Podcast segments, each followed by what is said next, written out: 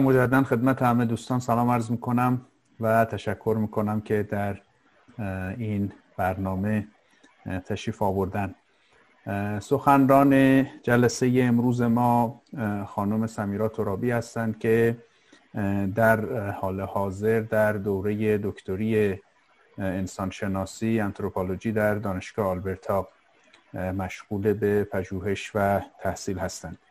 ایشون در ایران در اول از مهندسی شروع کردن کارشناسی فناوری اطلاعات خوندن در دانشگاه زنجان بعدا در رشته هنرهای کاربردی از دانشگاه نیو برانزویک پذیرش گرفتن و در نهایت هم در دانشگاه آلبرتا کارشناسی ارشد انسانشناسی یعنی همین رشته که الان هم در دوره پی از سال 2018 مشغول هستند ما خیلی خوشحالیم که در خدمت ایشون هستیم و منتظریم که سخنرانی شما رو بشنویم. خیلی ممنون. من هم سلام عرض می‌کنم خدمت همه دوستان چهره های آشنا چهره های جدید. و یه یادآوری کوچیک هم بکنم که دوستانی که از ادمونتون وصل شدن و این برنامه رو داریم از اونجایی که ما مجموعه دانشگاه آلبرتا هستیم و این رسمی که دانشگاه آلبرتا داره و حالا فارغ از اون خونه هایی هم که امروز توشون داریم نشستیم تو ادمونتون روی Treaty Six بنا شده که سرزمین به حق و آبا اجدادی بومیان کانادا محسوب میشه. و یک جور وظیفه خودم می‌دونم که این رو بخش از یادآوری روزمره خودم در عرصه عمومی بدونم. مرسی از گروه فرهنگی آفتاب که این فرصت رو در اختیار من قرار دادن که امروز کنار شما باشم و ممنون از شما که این اهمیت و وقت رو گذاشتین که بتونیم یه گفتگوی دو طرفه چند طرفه با هم داشته باشیم و به دانسته هامون رو به چالش بکشیم و به دانسته هامون اضافه بکنیم. دیروز روز جهانی زن بود. من می‌خوام از این فرصت هم استفاده کنم. و تمام قد بیستم به افتخار البته به شکل نمادی. الان نمی‌تونم تمام قد بیستم ولی تمام قد بیستم به افتخار همه زنان و همینطور مردانی که در طلب و ترسیم جهانی که الان همین امروز ما تونستیم من اینجا بنشینم شما اینجا باشین که بتونیم این گفتگو رو داشته باشیم. سهیم بودم و ما وامدار تلاش اونهاییم که گاهی از جانشون مایه گذاشتن اعتراضات مدنی داشتن و گاهی هم همین با زیستن روزمره با هنرشون قلمشون دانششون با خیاطی و آشپزی و رقص و موسیقی تونستن عرصه رو برابرتر بکنن برای ما. مبحث عاملیت برای خود من خیلی موضوع مهمی بوده و من بخشی از پایانامه کارشناسی ارشدم رو هم به مبحث عاملیت پرداختم. علت مهم بودن این مسئله برای من اینطور بوده که یک جوری سیر تحولی رویکرد خودم هم بوده. و یک جایی هم توی همین دوره کارشناسی ارشدم توی دامی که قرار خودم بگم هم افتادم. توی دام که پهن شده برای خیلی از پژوهشگران و یک جوری برای من این دیدن از خود و در خود قد کشیدن پژوهشی خودم بود. و آخر پایان نامم دیدم که احساس دین کردم که این رو بگذارم و این تحولی که نسبت به روی کرده پژوهشی به مفهوم عملیت هست رو صادقانه بهش بپردازم و همینطور همون دامی که توش افتادم رو هم ذکر کنم. و یکی از اتفاقاتی که حالا توی دوره کارشناسی ارشد برای من افتاد خوندن کتاب خیلی تاثیرگذار سبا محمود Politics of Piety یا سیاست تقوا بود. من این کتاب رو یک بار قبل از اینکه کارشناسی ارشدم رو شروع کنم خوندم. یک بار در دوره که کورس میگذروندم خوندم و یک بار در طی موقعی که داشتم پایانامم رو می نوشتم خوندم. و هر بار طوری خوندم یعنی جوری با کتاب مواجه شدم که انگار دارم یک کتاب نوعی رو می‌خونم. بعد با خودم می‌گفتم یعنی این این حجم از نفهمیدن من تو سریای اول چطور بوده؟ و من اگر با اون دید میمدم پایان نامم رو می نوشتم چقدر راه خطایی رو می‌تونستم برم. برای همین حالا قطعا پژوهش کلا کار پژوهش و دانشجویی کلا رو به رشد ما. قرار نیست که کار پرفکت رو ادامه بدیم. ولی دیدن این که چقدر اون فهم اولیه من ناقص بوده؟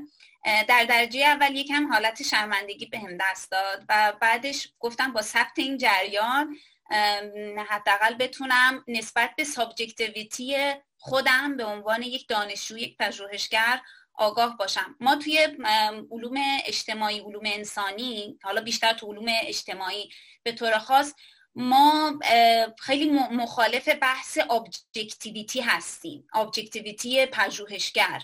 یعنی مادامی که پژوهشگر داره در یک جامعه عضوی از اون جامعه که داره پژوهشش رو انجام میده و مادامی که داره کار مثلا پژوهش اجتماعی انجام میده عملا نگاه objective به یک مسئله اجتماعی نه تنها ممکن نیست بلکه اصلا نباید هدف ما باشه.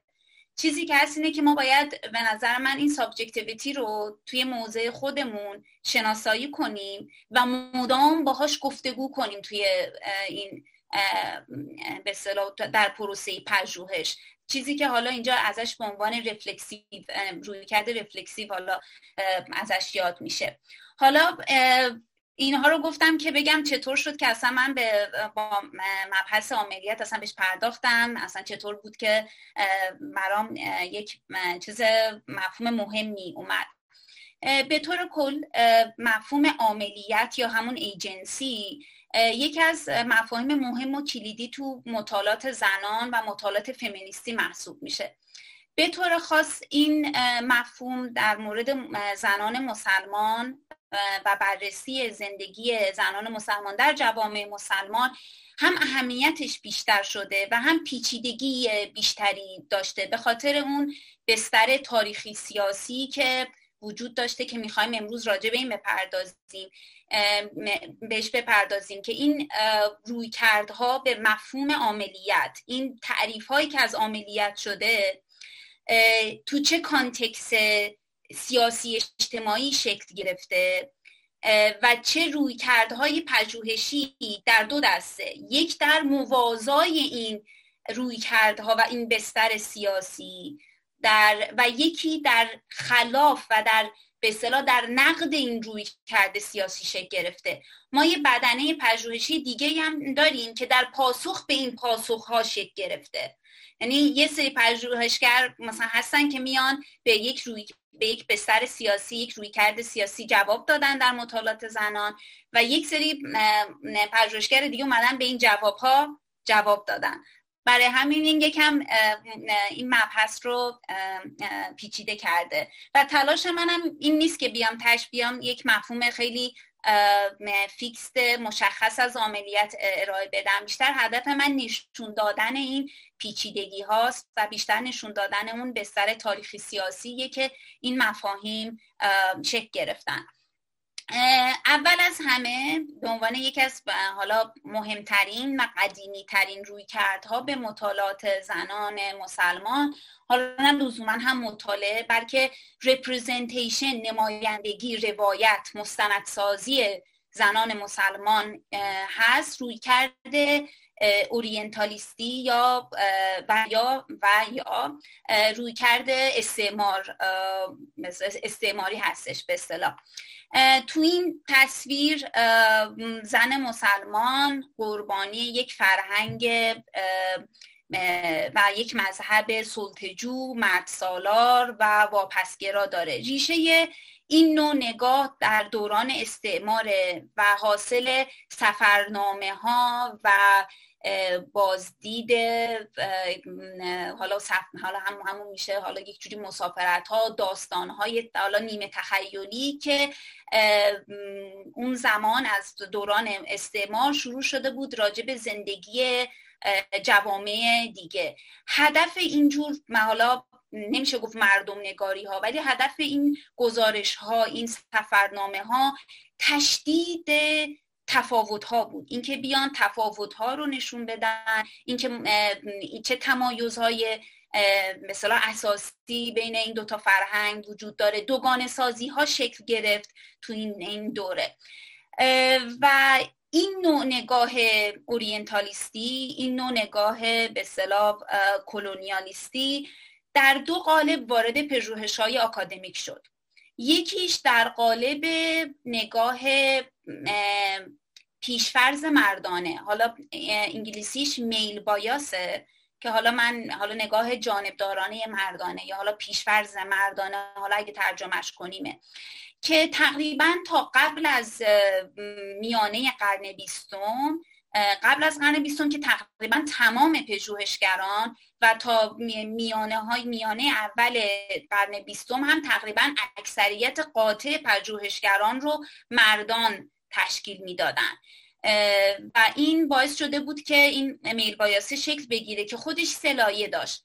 لایه اول خود به صلاح اون پیشفرز ذهنی مردانه خود پژوهشگر بود که با یک پیشفرز ذهنی مردانه و می‌رفت و یک جامعه ای رو وارد یک جامعه می‌شد و شروع می‌کرد به مطالعه. لایه دوم به صلاح همین پیشفرز و این ذهنیت مردانه جمعی و به صلاح پرورش یافته تو خود اون جامعه هستش.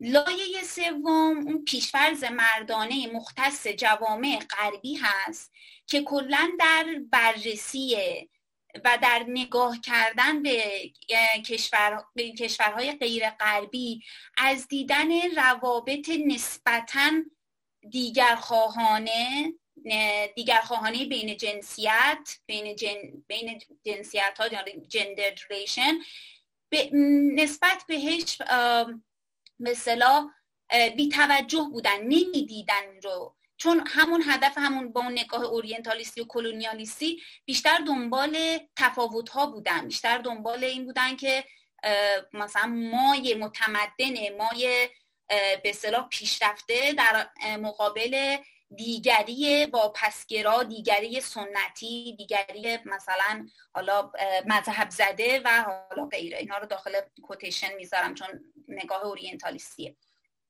بعد پرداختن به این میل بایاس میل بایاسی که ریشه در کلونیال و oriental رویکرد oriental و colonial داره از دو جهت مهم بود. یکی اینکه تفکیک جنسیتی بخش مهمی از زیست روزمره جوامع مسلمان بوده و هست. هنوز هم در خیلی از جوامع مسلمان. و این باعث شده بود که اون پژوهشگری که میره کار پژوهشی بکنه تو جوامع مسلمان به نیمی از جامعه اصلا دسترسی نداشته باشه. و این خودش خب باعث به وجود اومدن خب یه سری مشکلات میشه. و مسئله دیگه اینه که اصلا این عدم دسترسی رو به عنوان یک صد متدولوژیک اصلا ندیدن. اینکه چقدر اون اکادمیک اینتگریتی چقدر پایبندی به اصول اکادمیک رو اصلا دارن رعایت می‌کنن. وقتی به نیمی از جامعه دسترسی ندارن به فضای زنانه این جوامع اصلا دسترسی ندارن. مسئله دومی که توی میل بایاس پرداختن بهش مهم بود این بود که اون نگاه میل بایاس اورینتالیستی اون نگاه به صلاح جنسیت زده و جنسی زده نسبت به مردان و زنان مسلمان هم تقویت و تشدید شد. اینکه مردان به صلاح مسلمان یک شهوت خیلی تشدید شده جنسی دارن و زنان بیشتر یعنی تنها وظیفهشون ارزای این شهوت بسیار یعنی بسیار شدید مردان مسلمانه که این نوع نگاه هم توی این میل بایسه دوباره تقویت شد. دومین چیزی که توی این به اصطلاح نگاه اورینتالیستی خودش رو وارد پژوهش های آکادمی کرد یکم بعدتر بعدتر از این بود یعنی مؤخرتر از این میل بایاس بود. میل بایاس بیشتر مربوط به قبل از 1950 این که دارم میگم بعد از 1950 و بعد از ورود پژوهشگران زن به عرصه پژوهشگری بود. و مثلا شکلگیری فمینیست oriental colonial feminism بود. فمینیست oriental فمینیست استعمار استعمارگر. سه تا ویژگی خیلی مهم بود این که مشترک بود توی این نگاه فمینیستی به زنان مسلمان. یکی همون دوگانه ما در برابر دیگری آس them. که ما زنان غربی در حالی که از یک سری آزادی های اجتماعی خوبی برخورداریم طرف مقابل ما طرف دیگر ما زیر سلطه مردان و یک فرهنگ مرد سالار هستش نکته دوم پروژه قربانی سازی از زنان مسلمان بود.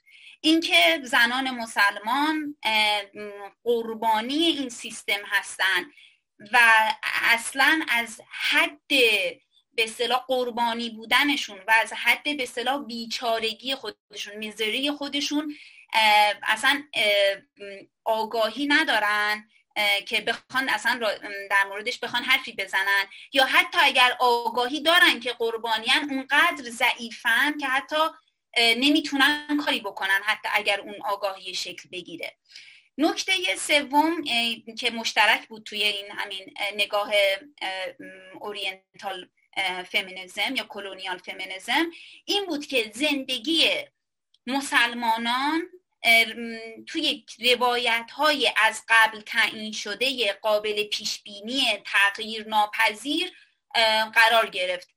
زندگی میلیون ها زن مسلمان تو جوامع مسلمان که تقریبا از غرب آفریقا تا جنوب شرق آسیا کشیده شده اون کسرت فرهنگی و اون کسرت کسرت سبک زندگی نادیده گرفته شد و همه انگار همه زنان مسلمان یک زندگی کاملا قابل پیش بینی فیکس غیر قابل تغییر دارن. اینم سومین ویژگی این نوع مطالعات بود. حالا این این دو تا چیزی که گفتم در راستای اون بستر سیاسی اورینتالیستی و کلونیال بود. در پاسخ به این روی کرد در پاسخ به این بستر فرهنگی سیاسی اجتماعی یه روی کردی شکل گرفتی مطالعات زنان که اولین بارقه های به بازبینی و بررسی مفهوم عاملیت توی زنان مسلمان بود. تمرکز این مطالعات بر شناسایی بروز و ظهور اشکال مختلف عاملیت بود که پیشتر اصلا عاملیت رو از با اون نگاه اورینتالیستی و کلونیالیستی اصلا عاملیت رو از زنان مسلمان اصلا نفی کرده بودن. اصلا می‌گفتن اینا عاملیت ندارن. و توی این مطالعات چیزی که وچه مشترک این مطالعات توی حوزه عملیت محسوب می‌شد این بود که مفهوم مقاومت کلیدی ترین مفهوم برای دیدن ایجنسی یا دیدن عملیت بود. اینطور شد که پژوهشگران ذره برداشتن و رفتن توی جوامع مسلمان زندگی زنان مسلمان دنبال کوچکترین نشانه های ناهنجاری نامت... حرکت نامتعارف بودن و اون رو به عنوان مقاومت در برابر مرد سالاری تعریف کردن. و مثال هایی که از اینجا هست انقدر زیاده یعنی مثلا حتی شور غذا درست کردن زنان وقتی که مثلا با شوهرشون اختلاف دارن نماد مقاومت در برابر مرد سالاری تعریف شد. یا مثلا اگر زنی از به همتری که براش مثلا یک خانواده ای در نظر گرفته بودن عامل اون وصلت بودن و دوست نداشتن اون کدورتی که بعد از ازدواج با اون خانواده شکل می‌داد اون خانومه می‌شد مصداق مبارزه در برابر مرد سالاری. و این این این این رویکردی بود که در پاسخ به این چیز شکل گرفت. لیلا ابولغد از این درگیری پژوهشگران با مسئله مقاومت و مقاومت در برابر مرد سالاری ازش عنوان romance of resistance یا رومانتیک کردن مقاومت بهش اشاره می‌کنه. و حالا ما قراره که برگردیم تا اینجا داشته باشیم. ما تا الان بحث اورینتالیستی و کلونیالیستی رو بررسی کردیم و پاسخی که در این راستا شکل گرفت. دو تا اتفاق مهم افتاد در این حین. یکی حملات تروریستی 11 سپتامبر بود و یکیش هم شکلگیری جنبش های اسلامگرایی در منطقه.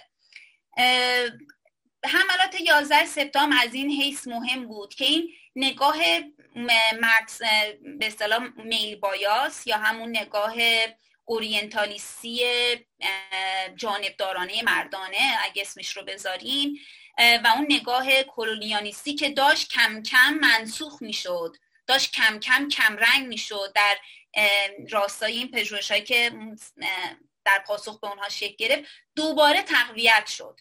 دوباره یک جوری یک اتشی در جوامع غربی شکلی گرفت که ببینیم اصلا زندگی این زنان مسلمان تو حرم سراها زیر اون هجاب های سنگین چه داره میگذره؟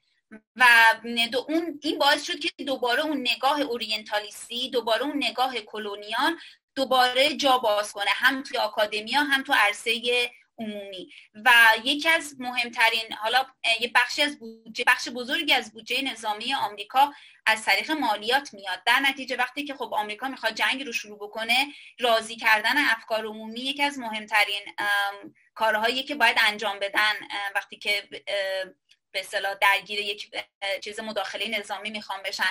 و نجات دادن زن مسلمان که همون که گفتم که اون پروژه قربانی سازی که حاصل نگاه اورینتال و کلونیال بود.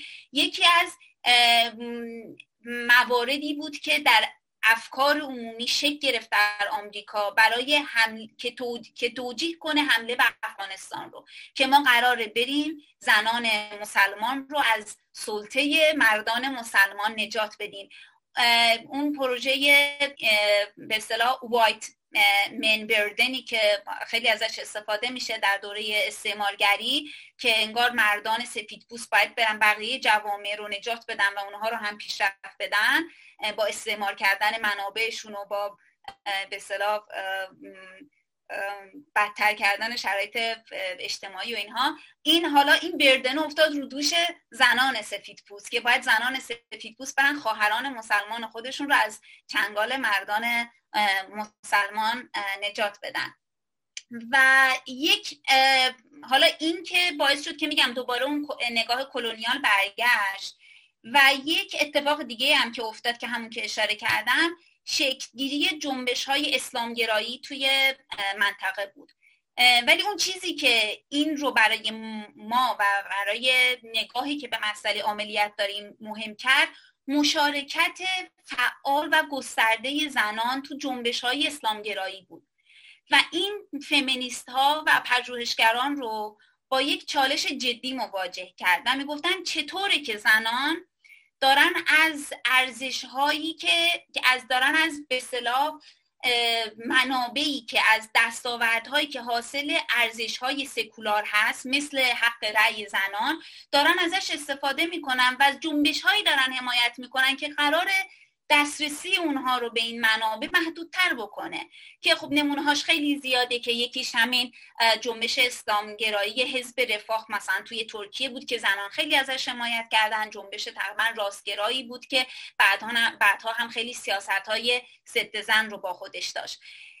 و این حالا این چالشی که به اصطلاح فمینیستا و پژوهشگرا باش مواجه شدن این بود که خب این الان چیه؟ چجوری رو توضیح بدن؟ چجوری زنان دارن توی چیزی شرکت می‌کنن و اینقدر فعالن که قرار محدودترشون بکنه قرار زندگیشون رو انگار سختتر بکنه.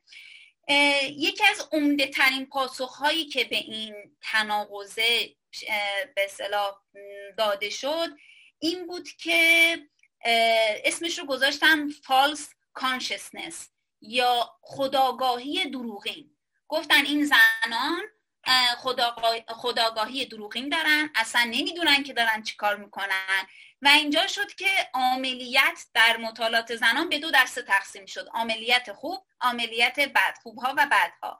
عملیت خوب عملیتیه که تو اون چیزهایی شما مشارکت می‌کنید فعالیت می‌کنید که از نظر ما خوبه از نظر ما درسته. و ایجنسی بعد یا عملیت بعد عملیاتیه که شما توی به اصطلاح پروژه های غیر از پروژه های مثلا توسعه طلبانه و پیشرفت خواهانه دارید مشارکت می‌کنید. حالا ما از یک طرف یه نگاه اورینتالیستی این, این چیزی بود که اینکه بحث مقاومت و درگیری پژوهشگران با مقاومت این دامی بود که من خودم افتادم توش توی دوره کارشناسی ارشدم وقتی رفته بودم فیلد ورک حالا بهش می‌پردازم. حالا ما از یک طرف نگاه اورینتالیستی و کلونیالیستی رو داریم که اصلا عملیتی برای زنان مسلمان قائل نیست که از این عدم عملیت داره استفاده می‌کنه که به کشورهای مسلمان حمله بشه. و این سال پیش میاد که آیا مثلا کدوم برای زن مثلا افغان اولویت داره؟ اینکه در یک جامعه امن زندگی بکنه به دور از جنگ و به دور از مثلا ناامنی های اجتماعی یا اینکه مثلا آزاد باشه که مثلا روژه لب بزنه. چون این عکس مجله تایمز بود اگر اشتباه نکنم که به عنوان یکی از دستاوردهای حضور نظامی آمریکا در افغانستان این بود که الان زنان افغان می‌تونن رژ بزنن.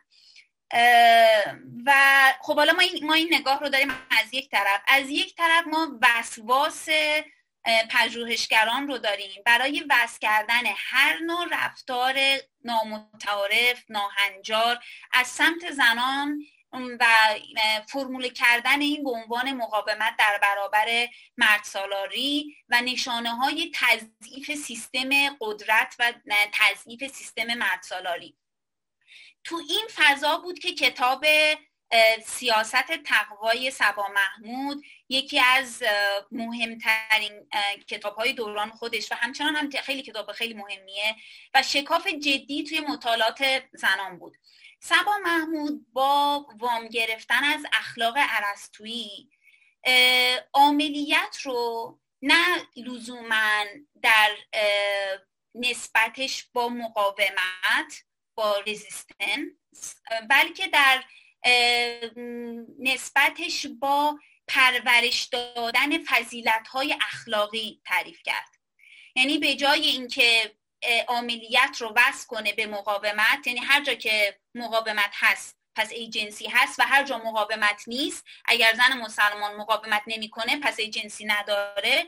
گفت ما باید این دوتا رو از هم جدا بکنیم و بیایم نگاه بکنیم که زن مسلمان چطور در پرورش یک فضیلت اخلاقی در خودش داره عملیتش رو داره نشون میده و داره به اصطلاح اون سلف میکینگ می‌کنه داره خودسازی می‌کنه. مثالی که خود سبا محمود استفاده می‌کنه میگه آیا ما مثلا پیانیستی که توی غرب خودش رو تحت تمرین های شدید قرار میده که بتونه به شکل خیلی بینقص و زیبا بتونه پیانو بزنه. آیا ما میگیم که این الان سرکوب شده؟ آیا میگیم که این الان عملیت نداره؟ همون جور هم زنان مسلمان برای اینکه بتونن مسلمان بهتری باشن و یک سری فضیلت های اخلاقی رو توی خودشون پرورش بدن مثل حیا مثل شرم خودشون رو در یک پروژه خودسازی به صلاح درگیر می‌کنن که لزوما از بیرون هیچ جنبه مقاومتی نداره ولی دارن یک عملیت یک خودسازی رو دارن در خودشون پرورش میدن.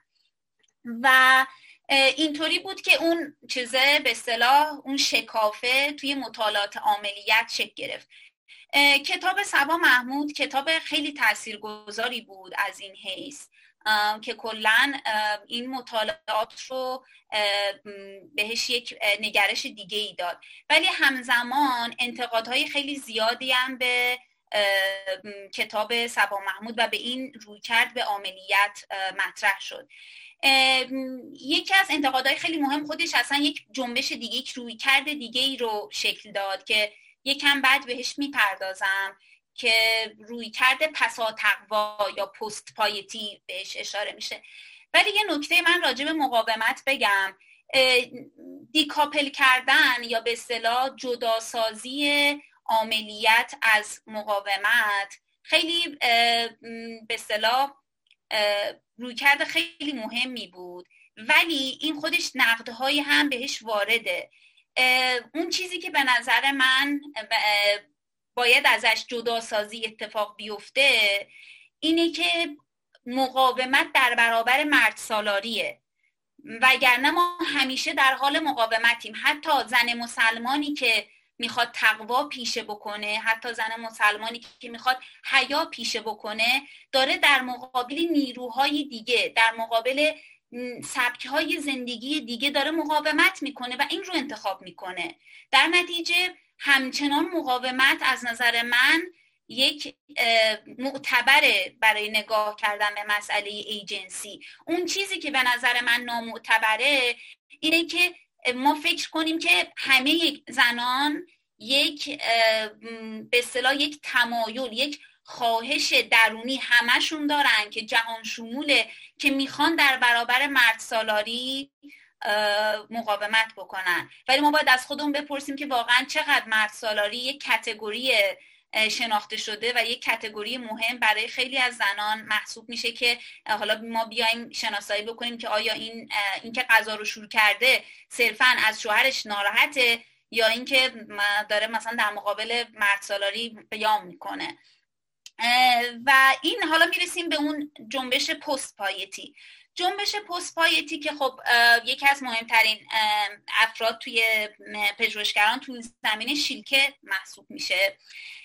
اینها اومدن گفتن که انقدر این جنبش تقوا انقدر این به اصطلاح piety movement توی academia و توی مطالعات زنان و حالا به طور عامتر حتی تو مطالعات جوامع مسلمان و مطالعات مسلمانان انقدر بزرگ شد که تنها مسلمان قابل رویت شد مسلمان, مسلمان با تقوا. و هزینه به صلاح این مطالعه شد که بقیه مسلمانان که اصلا نمی‌خوان با تقوا باشن. اونا حذف شدن از مطالعات. پس اونا چی؟ اونایی که مسلمانای به اصطلاح با تقوایی نیستن. اونایی که اصلا کم میارن. و نمی‌تونن مسلمان های پرفکتی باشن چی؟ این این روی کرد به اصطلاح یک جوری مرکزیت زدایی از مذهب در پژوهش های مربوط به جوامع مسلمان بود. این سال پیش میاد که آیا ما می‌خواهیم مثلا جوامعی که اکثر افراد مسیحیان آیا بررسی کنیم؟ آیا میایم نگاه بکنیم ببینیم که مثلا این این فضیلت اخلاقی که داره تو این جامعه اتفاق میفته چه نسبتی با آموزه های مذهبی داره؟ نه لزوما. پس چرا ما داریم همین کار رو این کار رو با جوامع مسلمان می‌کنیم؟ اینطوری نیست که تمام به اصطلاح انتخاب های زندگی روزمره زنان و مردان مسلمان در جوامع مسلمان بر مبنای یک جور ارتباط با آموزه, آموزه های مذهبی هست. این بود که جنبش پست پایتی شکل گرفت که بیایم ببینیم که جوامع مسلمان چطور مردم خوشحالن چطور لذت می‌برن چجوری مثلا بیایم روی اون بحث entertainment چرا همش راجع به به اصطلاح اون یک سری مفاهیم مذهبی یک سری discourse های مذهبی مدام داریم ما صحبت می‌کنیم. مگه مثلا زنان و مردان مسلمان تو جوامع مسلمانی مگه اونا مثلا درگیر یک سری ترند های به صلاح فان به اصطلاح نمی‌دونم حالا رقص موسیقی چرا جای اینجور مطالعات خالیه در مورد زنان زنان و مردان مسلمان در کل در مورد جوامع مسلمان. حالا من از اینجا می‌خوام برسم به پژوهش خودم. من توی دوره دکترا دارم روی بحث بروز و ظهور فرمهای به اصطلاح جنسیتی sexual expression تو فضای مجازی ایرانی دارم کار می‌کنم. و رویکرد من حتی از این رویکرد به اصطلاح اینکه بیایم ببینیم مثلا جوامع مسلمان چجوری درگیر کارای به اصطلاح تفریحی هستن از اینم داره جدا میشه. و من رویکردی که خودم دارم اینه که بیام یک سری آموزه ها و فضیلت های اخلاقی که ریشه در discourse مذهبی اسلامی داره بهش نگاه بکنم. ولی لزوما مرکزیت این تعریف آموزه های مذهبی و discourse مذهبی نباشه. به این شکل که من میام نگاه کنم ببینم چجوری بحث حیا در همین sexual expression معنا پیدا می‌کنه. نه لزوما بر مبنای discourse مذهبی بلکه در یک جور ارتباط و dialogue با وضعیت اقتصادی با trend های جهانی با مد با با هزار تا مسئله دیگه که می‌تونه ارتباط داشته باشه. من تقریبا همه آن چیزی که می‌خواستم بگم رو گفتم نکات مهم و کلیدی که باید ازش حالا حتما عبور می‌کردم. و حالا بیشتر از این خوشحال میشم که اگه سوالی دارین بیشتر توی گفتگو به بقیه مسائل و جزئیات بپردازیم.